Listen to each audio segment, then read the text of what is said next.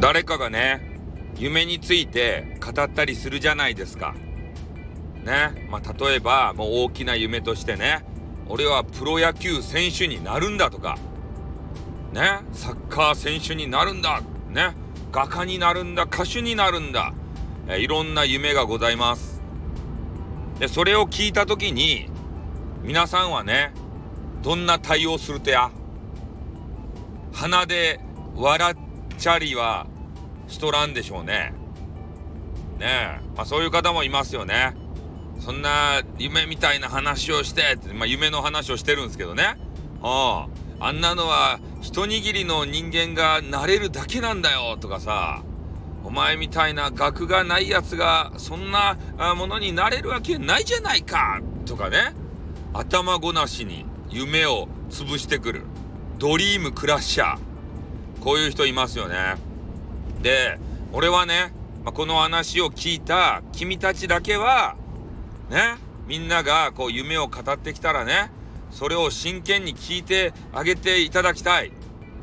そしてね、まあ、頑張れと後押しをしていただきたい。やっぱ夢の話をこうしてこられた方がいるじゃないですか。その人たちに、とってね、頑張れという言葉というのがもうすごくね、こうプラスに働くわけですよ。ね、みんなからのこの応援、まあ自分がなれるかどうかは分からんけれどもね、でもそれを応援してくれる人がいる。で、それが、身近な人であればあるほどね、嬉しい。で、身近な人はやっぱりね、なんかその人のことがよく分かってるので反対しがち。そしたらどうするか、俺たちインターネットのね、仲間たちが支えてあげればいいじゃないとや。そういうなんかね、身内はやっぱりね厳しいけんさ、俺たち他人やけれどもやっぱり仲間やないですか、ね、出会った仲間、そういう仲間に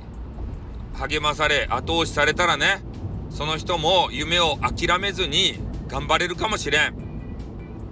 だけんね、皆さんがお知り合いにね、夢を語られたとき、そこでどうするかね、そこで俺は優しい人間になっていただきたいね。夢を笑わずに後押しする、笑顔で後押しする。それが激川ガールやったらめっちゃ嬉しいね。激川ガールに夢を語って、あ、それいい夢ねって喉が痛くて女子声が出ないね、申し訳ないね。まあでもそんな感じでね、今日朝思いましたんで、夢を語る人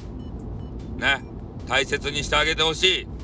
そして夢が叶った暁にはなんかおごれよって言って焼肉でもおごっていただきたい。そういうふうに俺は思うということでね、はい、終わります。またな。